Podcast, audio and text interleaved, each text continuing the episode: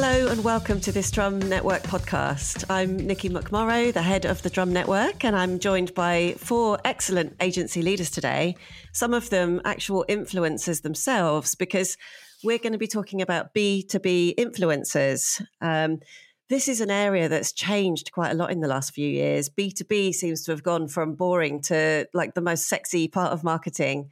So, um, we're here today to talk about what is driving this shift and this change and where is it all going next. I'm going to ask my guests to introduce themselves. Sofia. Hello, I'm Sofia Mogliazzi. I'm the head of talent partnerships over at VaynerMedia EMEA. Hi, I'm Caspar, uh, co-founder of Influencer.com, and I was one of those, I guess, influencers uh, on the call. But I like to call myself a creator to separate myself from the business title influencer. Thanks, Caspar. Uh, hi, everyone. I'm Stevie Johnson, Managing Director of uh, influence marketing agency Disrupt, uh, where we make brands famous.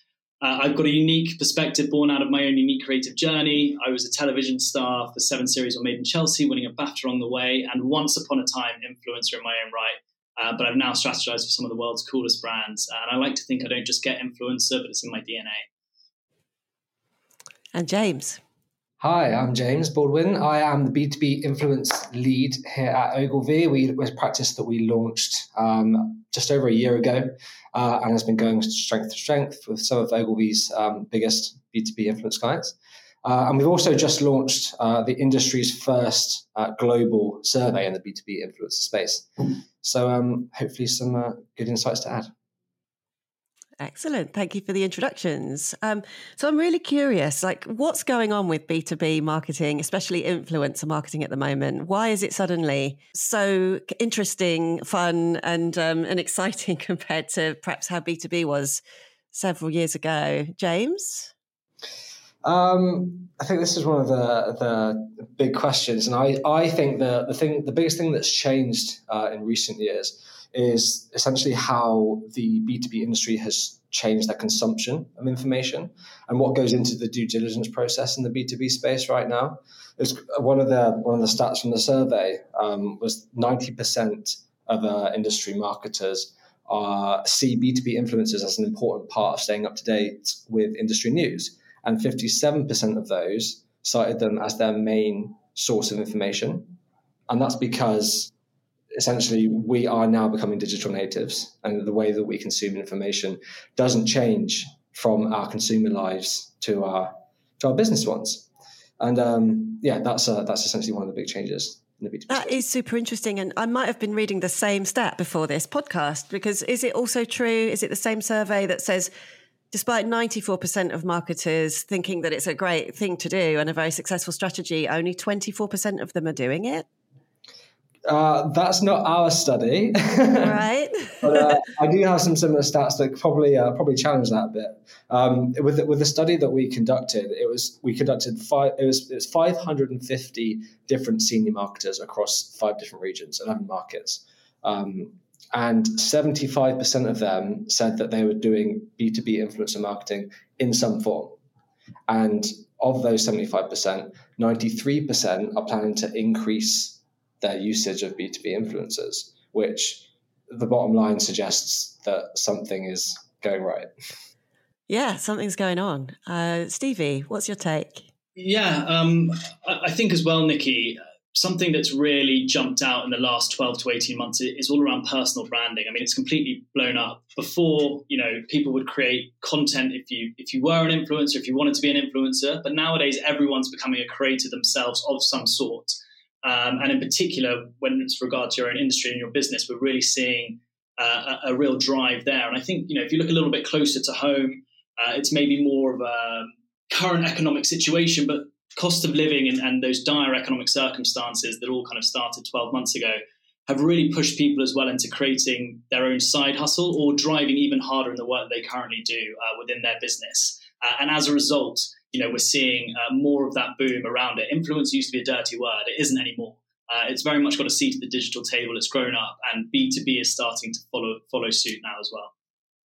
That's brilliant. Well, I think we should go to Caspar then, because he's the one that was trying to sh- to shirk the title of influencer. So why why has that become a dirty word, and um, uh, uh or or had it done in the past, and and is it evening out now? Uh, yeah, I look. I think I think there's there's two different uh, you know definitions of, of an influencer. One could be you know someone who spends their life on a beach um, taking sexy photos, which I would love to be able to do, but I can't. uh, the second one is you know is an expert within their field who who you know has an has an audience. Um, and and I, I think in the past the media has tried to go with the first one because it, it supplies more clicks on articles. Uh, but you know when, I talk about creator or an influencer interchangeably, I'm, I'm talking about that that second version of the word. Um, and, and in terms of why why I think B two B kind of influencer marketing is really having its time right now is is just the way in which uh, companies discover new tools and services ha- has changed. I mean, I just use the business I'm in for example. When we when we're looking at uh, bringing in uh, you know an, an API or, or working with a new service, we're checking out their social media. We're, we're checking out the people behind um, behind you know b- b- behind the name of the brand and and we're seeing uh, what kind of content they're posting. And, and that's just how, how discovery is happening. I think a big part of this has also been highlighted within the AI revolution. And uh, some of the, the fastest growing AI businesses have all found their feet uh, th- through things like being on lists on Twitter, LinkedIn, Instagram, YouTube. And like, like, what are the 10 tools you need right now? And these have happened through those um, founders having their own presence on, on, on social media. And so you really have to be a part of the conversation and the conversation is happening online. That's a brilliant segue for Sofia, who works at VaynerMedia. And of course, Gary Vaynerchuk is a founder with a presence. Uh, what's your take? Like literally, you Google you Google B two B influencer, and it just is his face. Um, but yeah, I mean, I think it's a trust thing as well. Um, B two B is doing really well now because of the way that people just view and like trust any information that's coming online. It's not just for brands. It's it's it's you know even just the news like nobody believes anything anymore so the way like bef- so now like the way that we're looking to absorb our information is is completely shifting like it's no longer okay like a, a lot of people think that an influencer would say literally anything for a paycheck. So now that b2b is really tapping into like niche audiences and like those industry experts as Caspar was stating people are starting to listen like those tastemakers and those creators and they're actually starting to listen now so it's starting to just perform really well. Yeah, I'm starting to think as well that, you know, I suppose what you're all sort of saying as well is maybe everyone now has the capacity to be a business. Um, it started with influencers, but actually, with the sort of accessibility, even of building a website these days, you know, it's so much easier to to have your personal brand, to be that business online. So, I guess we're all just more interested in that side of things as well. Yeah, I think the rise of the, the creator economy has definitely brought consumer businesses and B2B businesses closer together. Uh, you know, an example of what I'd call almost a consumer B2B business is a newsletter platform called Beehiiv. Um, and, and they're basically a newsletter platform that uh, a lot of creators use, a lot of businesses use, and a lot of uh, people who are aspiring to become their own B2B business or their own businesses are, are using, and they're currently consumers. And so the way in which Beehiiv markets isn't different uh, to that of, of a consumer business. They are always out there on the internet creating content, trying to get everyone to sign up. And a lot of these consumerish B2B um, users end up, they could build an enterprise one day. And, and so it's, it's a really fascinating world we're living in where those two worlds are merging together. Uh, and to try and completely separate them, I obviously you have to do if you're a certain sort of business. If you're just selling to enterprise, um, but but there's it's a there's a really exciting kind of uh, uh, thing going on in the world right now that uh, I just love being a part of. I also feel that anybody can be quote unquote an influencer. I feel like that's really shifted. Like if you're like down at the local pub and you've like owned like a nail salon for 40 years, like you like you are an expert. Like you are in you are an influencer to like the women in that bar who are like perhaps i don't know like this it's a silly example but do you know what i mean? It's like it's not almost it's no longer like just about like the following. It's like you are if you like are a plumber for 40 years like you're you're an influencer. Like you nobody knows that industry better than you you know? So whether you so i think that's just evolving to social but it's like yeah i think the way that we're just viewing like that word it's, it's no longer influencer. I think it's like influence. But I also agree with Caspar in the terms that like we even as an agency at Vayner, like we've shifted away from that word completely. Like literally almost completely to the point that even my title is like talent partnerships because I don't know, it's like such a there's such a fine line and it's like it's all like bleeding together now. Yeah, I mean, uh, my obviously I'm hosting this, but my background in luxury marketing is uh, that's a very that resonates so much because um, for like a decade we've been saying um, people of influence. We can't call them influencers. It's not influ- your audience is not influencers. It's people of influence. Um, and uh, it's interesting to hear that it's happening in other industries as well. I mean, there's what are the industries this is all happening in? I can add to this on a couple of different levels. Actually, you're right, Stevie. We we run a bunch of different campaigns for lots of different industries. Um, I'll name I'll name a couple. Tech is a really low hanging fruit because every business needs tech. Um, and we have got some amazing clients in this space. So Samsung, uh, Verizon, Vodafone, for example, all, all big brands that are really leveraging that space. But doing this research piece, every industry is is utilizing this in some form or, for, form or other. It doesn't have to be um, your typical content creator. Like people are using these really hyper targeted uh, influencers as one off introductions or or coming to have them talk at their uh, to their employees. There's lots of different ways that you can use them in lots of different industries. Um, one of the exciting parts of the survey that Ogilvy just ran was speaking, uh, having a, a mini series, uh, mini podcast series for lots of different CMOs in the space. Some of the biggest um, organizations we spoke to, Dell, um, Schroders, EY, spoke to the CMO of uh, EY, Rebecca Hurst, and she she said it's the ways they're using influencers are the exciting thing. Um, and she was saying that she uses them to just get them through the door live at events because they don't come to speak to EY, they come to uh, they come to speak to industry thought leaders, and that's how they start relationships. Oh, amazing! That's a really good use case. Yeah, Stevie. Um, yeah, I was just, I was just going to say and, and to uh, add to what James mentioned there.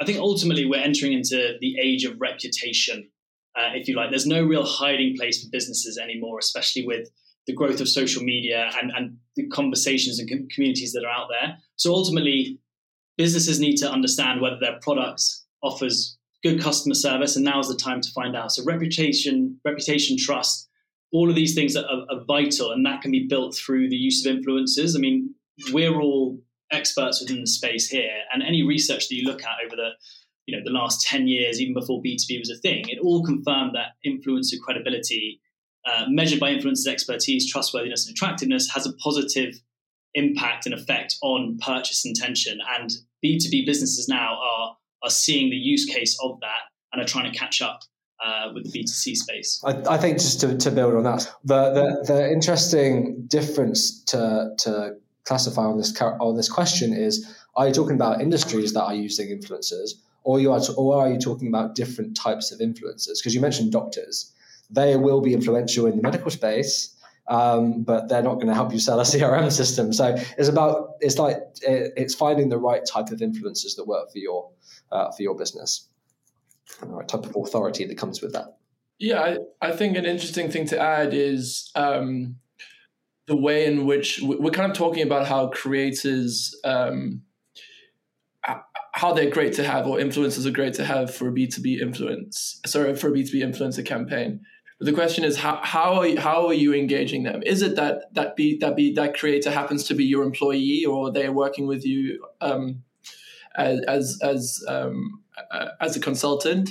Is it uh, that they're just a fan of your your product and they're just promoting it? Is it that um, they're an investor in your company, or are you just doing an influencer marketing campaign? And I think with B2B influencing, it's it's it's a little bit more difficult to just do the one-off influencer marketing campaign and say, um, you know, get the word out about this product because ultimately, um, you want to have that longer. You you want this with with consumer uh, influencer marketing having that longer term um, ambassadorship kind of thing going on. But I think with B two B, it's even more important um, because you, you, the trust levels have to be extremely high when a, a business is purchasing something. Um, and there's a, you know there's a higher standard, a higher hurdle, and then there's also, especially when we're talking about medical or financial B two B, um, in those industries, it's super important that they're experts and they fully understand the business they're promoting. Uh, so I, I, find that to be an interesting subject matter too. Yeah, I think tradies are smashing it at the moment. Um, not a personal case study. Personal case study. We've been working a lot with NatWest. Um, they have a lot of features for like like new business owners, like the Business Builder, um, et cetera. And we've have like we have the NatWest Business Show, which is literally like like honing in on business owners, like new business owners in the UK. Um, we've had like people with like mobile bread carts and you know little chai stands at Victoria Victoria Market that are like actual users of these services that showcase like why they work. So yes, we could do a glossy ad for NatWest and be like, yeah, well, if you want to start a business, use this, or you can show how these small business owners across the UK are not only you like using it, but like how it's bettered their business, especially in times like um, like COVID, where everybody's business was like completely kind of like in the fritz and like people had no idea what was going on. When you have an actual person that says, this worked for me in the most uncertain time that there was, I mean, people are going to listen to that. Yeah, I think that's what I mean by you know the trust and the fact that there's already that relationship there somehow and they've been using it versus coming up with like a really creative idea to get the word out which sure. can happen a lot with consumer influence marketing and it still works it doesn't have you know i think a lot of uh, when I first started speaking about the influencer marketing industry, people used to say it's all about authenticity. It has to be about you know a real influencer who loves the product and brand and has always worked with them and you know believes in it. And I kind of go, well, actually, if there's a really interesting creative campaign, you can still make it work. Uh, and if there's a really interesting opportunity, but I think with B two B influencer marketing, it's it's core to it that they've actually used it. They've been using it for a long time. They're a fan, and there's that relationship there. I see a big mistake being made where a lot of um even in my past like you know I've been doing this for a really long time clients have come and they were like I love this person. I like they're they're great. And I'm like yeah they're great. Um but so we're just gonna lie and say that they use the product? And they're like yeah. I'm like that's an awful idea. Like especially now like trans like it it just is because I just feel like and I don't know which one of you mentioned earlier you just I don't think you can get away with anything anymore you know, we live in a world where you it's a lifetime to you know, I've read this like it's a lifetime to build a reputation and then one tweet to ruin it. I've, I've just want, want to build on that because some, there's something you said earlier. Like it's so, it's so much about truth rooted in B two B influencers specifically, and this goes back to the rise of B two B influence because in like we touched on it earlier in the B two C space, there has been this idea that some influencers would do anything to get paid, um, but that doesn't happen in B two B because anything they say has to be rooted in enough credibility and authority that it has to be true because their own everything is linked to their own profile, their own professional profile, not only their own professional profile and their own professional career, but their businesses. So they're kind of on the hook for their whole business reputation. So they have to be so credible. And that's that's contributed to the rise of B2B influencers. Um, but one thing I, I would add on to that, and again, I saw that NatWest content. It was so good. Like it's so real.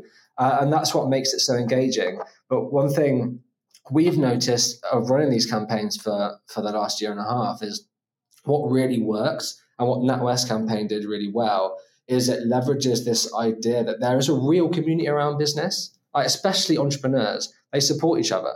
Every, lots of entrepreneurs have a huge entrepreneur network. And the thing that's really prevalent in that space is any, any content that you create has to be rooted in genuine advice, genuine support. And that's what NatWest did really well. I, I think that's where um, a future trend within the B2B space is, is, is, going to be identified. And it was touched on earlier, James Caspar, I can't remember which of you mentioned it, but it's all around, or it's going to shift to that employee advocacy. So for these B2B corporations, identifying employees that can be creators themselves, because um, to date, I think that's been a, a, massive missed opportunity. And over time, we're going to see more and more of, of that come to the surface. Um, you know, we've spoken about authenticity earlier, and Caspar, you mentioned it. You could say, you know, it is almost a bit of a dying breed, and you know, brand control is still a massive uh, issue.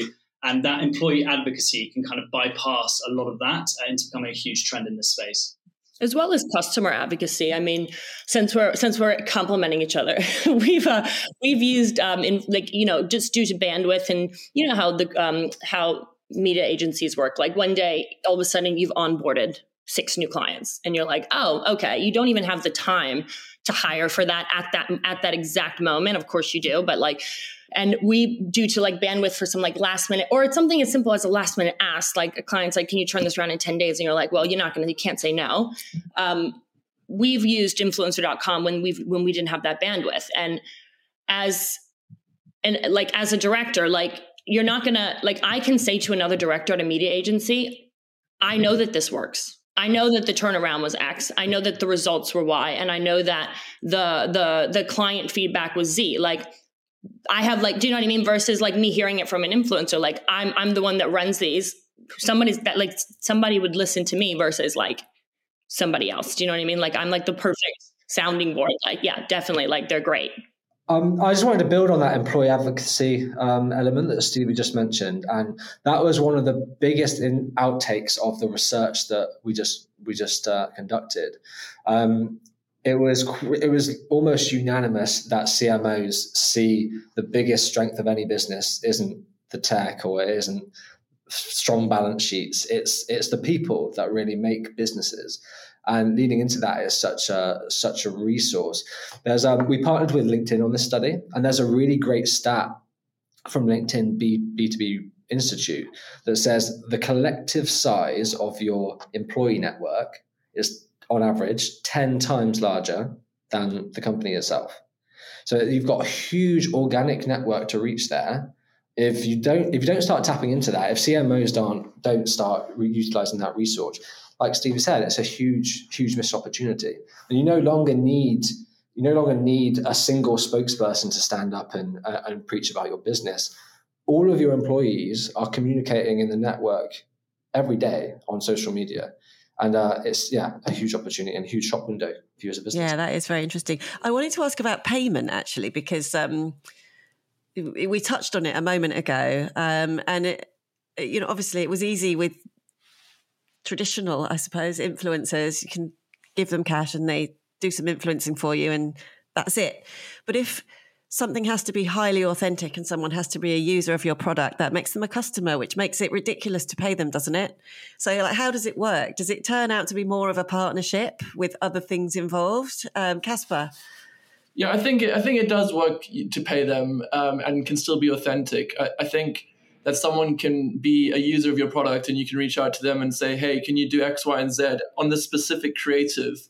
And then they expect them to charge for that because one obviously it takes them time to create that piece of content, and two, um, uh, it's it's it's important for you to be able to tell them exactly what you want them to do as a business or as the agency uh, working on the campaign. And if there's no payment, it's really difficult for you to be specific with what you want them to focus on.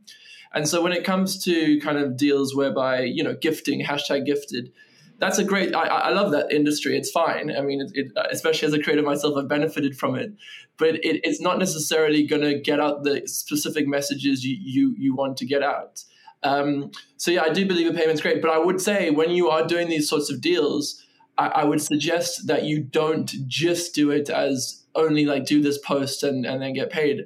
I would add things like, can you speak on this panel with us too? Can you come in and do a lunch and learn with our business? Like really bring that creator in into more than one um, aspect of either marketing or, or, or uh, as I said, uh, you know, bring them into the office um, and, and try and get them to, to become a, a, kind of a more of an ambassador than a once-off uh, creator.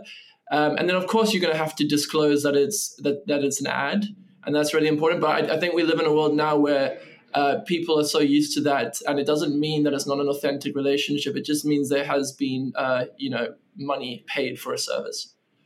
Whilst, whilst the execution might be different in B2B, the, the principles of influencer marketing in, in B2B and B two C are the same. So, you know, Nikki, you mentioned that uh, does it need to be more authentic and so on? All of the best B2C influencer marketing campaigns have got that authentic feel um, and credibility alongside it, regardless of whether uh, an influencer is paid um, or not, or just gifted. So I think B2B will just follow that same that same suit with regards to those payments, as Caspar mentioned, is still going to be an important way uh, in order to see the best success. Uh, but alongside some of those other sprinkles, you know, bringing them into the office, making it more of that partnership, I think is really important. Definitely add sprinkles. I think it's, I think the authenticity part as well starts from like the beginning, like when you're obviously vetting and like finding these people you you want them to like one of course like we talked about before with like lombard and NatWest like to actually use the brand but like i'm a very big believer that people's time is worth money. Like you're asking it doesn't matter like if they're like a true spokesperson if somebody is you know taking time to shoot or edit or even speak and and you know use their their time and their own quote unquote influence which they do have um it's, it's they're still like putting in a day's work. Like I'm, I'm i'm a big believer that everyone should needs to be paid for for what they do I, I, love the fact that the biggest influence in the room is saying, "Yeah, it's okay for us to get paid." um, I, I, it was something that Caspar mentioned. Actually, was it was how you're getting more out of that partnership is super important. And one of the one of the takeouts I took from the study that we've just conducted is different regions, different markets, countries are utilizing influencers in different ways, and it's not just about that content that you create. In fact, there's something like 48% of CMOs suggested that um, influencers can add more value in the after sales process or steps that just isn't tapped into. People, because I, I, was speaking to Jim Habig, who's the VP of marketing at LinkedIn, and he said, I don't, don't quote me exactly, but he said, um, I don't know about you, but it's after I've bought that thing is when I need to know more about it, particularly in the B2B space when you're spending big money on big, probably big pieces of, of, of purchase or investments for your business that's when these buyers need to justify to their bosses why they've spent this money. And it, people aren't using influencers for that. Like it's almost educational. It's almost it's, it's relationship building, and um, it's a fascinating part of uh, how we can bring in influencers and more to add value. So how would that work? Like, um, you know, you've bought this product and the how to use it, instruction using an influencer for that, or like, can you help the reader understand what what it is, what it could be? I, I, I generally think so. And I think a lot of the time you'll find out ways to use a product or use a partnership that wasn't in the instruction manual. They just just way like users find a way to use something better. And um, more importantly, it's applying that to your specific story, your industry. And that's what the entrepreneurial network, like the NatWest thing, for example, does really well. It leans on real stories and real uses of these products and it helps reassure and uh, yeah. I suppose like the B two B version of the IKEA hacks. yeah. uh, you know how to repurpose and use this product for something it wasn't meant for at all. yeah, I think a real example of this is there's a business called Eleven Labs, uh, which is an AI voice company, and uh, yeah, recently was lucky enough to invest in them and. To see their explosion uh, through people educating each other on how to use it has been fascinating, and you obviously you're seeing it on YouTube but I think one thing uh, to touch on is why now? Why is B2B influencer marketing working so well now? Is, is also TikTok. Um, because TikTok is a place whereby people have grown up now, a lot of them using it, or they've gone from YouTube to TikTok and now they discover things. And so you're at work and uh, you're making decisions on what your company could buy, and you're also using TikTok. And the reason TikTok is great isn't just because um, it's another social media platform, it's great because anyone with decent content on TikTok can go viral. And that allows B2B people to go viral more often or B2B content to go viral more often than it would, say, on YouTube. Um, and, and, so you're no longer reliant on having a massive audience to be an influencer with TikTok. You're reliant on being an expert or making a really good piece of content that provides value. And so with 11 Labs, it's, you know, maybe it's because I'm a, an investor and a fan. I'm constantly getting people showing me new ways to use the product and that's just a huge example of why they have now millions and millions of users around the world. And they've become the go to voice AI company versus, say, another one. Caspar, just to play devil's advocate there, do you think that the more traditional B2C influencers um, have got an advantage when it comes to that creative content? Um, you know, I we look at the B2C space right now, and you know, more and more influencers are coming on board as creative directors and giving more creative freedom because of, and the best influencers have got that capability rather than just posting for the sake of posting.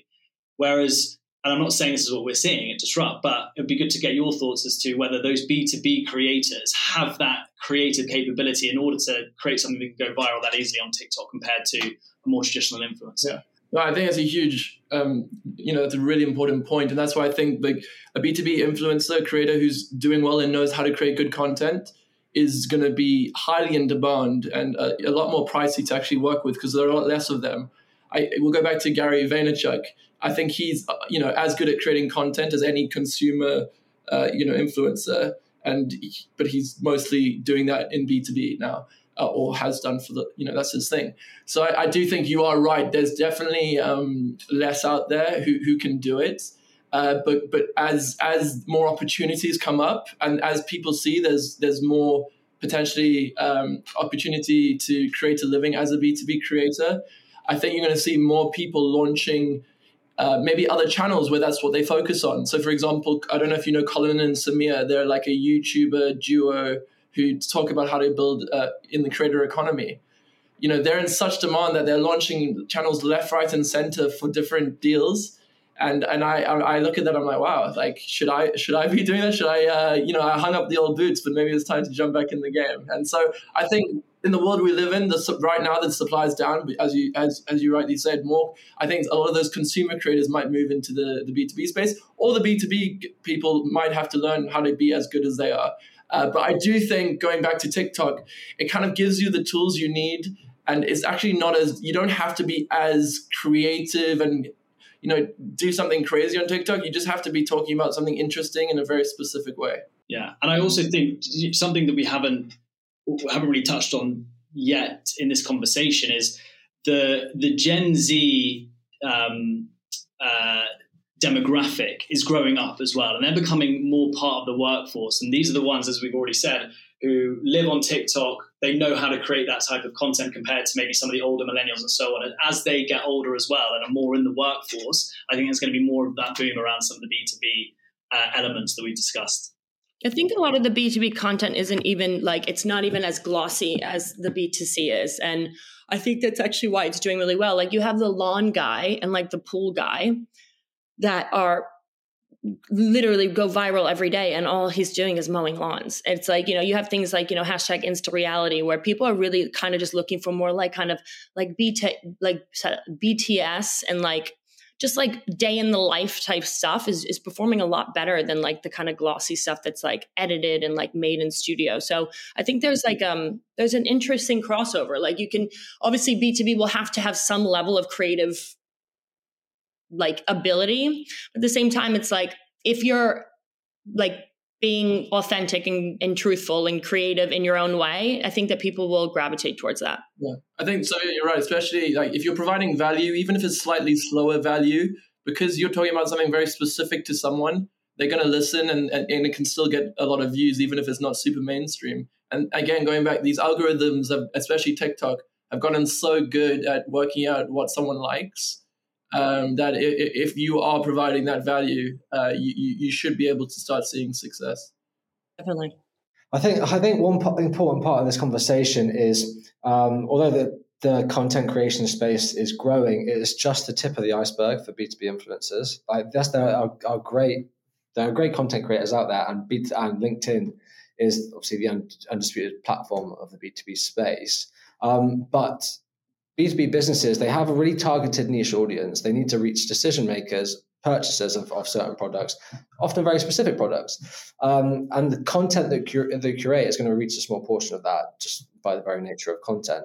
It's the one of the exciting things about this study that I that I took from speaking to these CMOs was the bigger value that they see when working with B2B influencers is weaving those influencers into the fabric of their business operations, past content. Caspar mentioned it before. It's bring them to a talk at, at, their office, bring them to a client meeting. Imagine bringing an influencer, a thought leader, an expert in the space to a to a pitch or a final stage pitch, and if that's the one difference, if that's the one kick the client needs to get take them over the line, which could be you know millions of pounds worth of sales in the B two B space, why wouldn't you if you're going to spend 10 grand on a on a content post at the start of the funnel at that awareness stage why wouldn't you spend it at the end of the funnel just to get it over the line where you can see guaranteed ROI So client meetings, R and D workshops, yeah, speaking to their employees, all of those ways of ways are ways that you can bring influencers into the fabric of your of your business to add real value. I think those R and D those R and D workshops are um, really important, and again, it, uh, that's why it's it's hard to talk trying to differentiate too much between B two B and B two C because these are all things you can do in both. Um, uh, obviously, not closing deals that you can't do that would probably take too long. uh, in terms of like those workshop, workshops and stuff, you know, we, we have clients who, who, who request that we bring our ambassadors into that to come up with product decisions uh, alongside their experts. So I think creators, again, going back to what are these creators, they're usually experts with a big audience. So if you can also utilize that expertise side of things, then you're going to get a lot more value out of the relationship. Brilliant. So we've we've been talking for quite a long time, and we've talked about a lot of stuff. But obviously, we're running out of time slightly. So, um, in the next little bit, let's just focus on what's going to happen next, um, and then we'll do a final wrap up of um, your sort of your key takeouts from this conversation, or the key watchouts for the CMO. Um, so, yeah, where is it all going next, Sofia? Yeah, I mean, I think we touched on all of it, like the, the authenticity, authenticity, truthfulness, um, kind of the underpriced attention. I think is a really big one. Um, obviously, data is going to be a big thing. Like understanding, you know, we spoke on TikTok, we spoke on we spoke on LinkedIn, we spoke a lot on Twitter, etc. Um, you know, understanding where exactly you need to be to be seen is going to be a big one. A lot of um, a lot of brands are kind of blanket strategy strategying. I know that's not a word, but it's going to be my word for right now. They're kind of throwing this blanket strategy over the way that they're they're marketing, and you know I think that the analytics and data side is going to be a big one to kind of figure out where you need to be in order to be seen by who you need to be seen by. And I'll, I'll just add to what Sofia said there. I think um, nowadays within the creator economy, the results that we can gain on campaigns are far more tangible than they used to be. Um, you know, when B- B2C was first introduced, and we were first doing this back in 2013 or, or whatever it was. And I think that's going to be massive for the B2B space uh, in terms of, you know, not just the upper funnel activity, but driving those sales, driving those leads, but also looking at what that brand uplift can really, uh, really uh, be nowadays and that audience sentiment, which again is things that are far more current now than they were a few years ago. I'll, I'll, I'll, build on that as well because that would be one of mine. So it's it's it's typical in the influencer space in general, um, but certainly in the B two B space, brands typically use influencers in quite a one dimensional way. They'll use them for content, or they'll use them for uh, an introduction or relationship building. But part of the study that we just conducted showed that influencers can be working all the way through the funnel from awareness to mid to mid relationship building even after the sales um, th- there was a stat that said CMOs are split on the most effective part of that funnel. 50% said mid funnel relationship building, and 50% said um, end of funnel ROI and sales. But CMOs acknowledge that they're only doing a really small proportion of that. They're only doing typically one thing. The second, and we've been banging on the uh, banging on this drum for so long now. The second they introduce long term relationships, like ambassador style relationships, where they can follow that influencer through the funnel, particularly in B two B because it's so long tail decision making. I think that I think there's a stat from LinkedIn that says your your active audience is only in market for 5% of the time or only 5% of your or, or market is uh, is in the buying cycle so you need to develop these long-term relationships B2B businesses will develop more long term relationships. Yeah. I think like how you how you tracking ROI is going to be the most important thing. Um, and you know, you can't you can't go uh, you know click this link and buy this now. It's a longer sales cycle than that. So uh, you know, studying things like brand uplift, influencer.com work with our partners, this that, uh, who who who are a third party who are able to show us exactly how um, an audience segment has reacted to a piece of content stuff like that super important. But then also i guess you know things like how did you find out about us? Is, and answering those sorts of questions to make sure that the cmos of, of these b2b businesses are actually seeing where their money is uh, you know they're seeing their money as an investment rather than a spend. Superb i think that's huge. It's all about the why isn't it? You have to prove the why. Indeed. Wow. So we have um, hashed it out. Uh, I think we've got to the bottom of why B2B influencers are having their heyday. Uh, and um, it's all happening in B2B. Um, we need to elongate the relationships, make them more 3D, make them more authentic, um, make them more long lasting, bring them to our sales meetings and prove the why. But also, as it's uh, having a bit of a resurgence, perhaps um, there's some underpriced attention uh, going on within B2B influencer marketing. So um, maybe it's a really good place to invest right now. Um, thank you so much to our guests um, for this podcast. And I've been Nikki McMorrow, the head of the Drum Network, and we'll see you next time.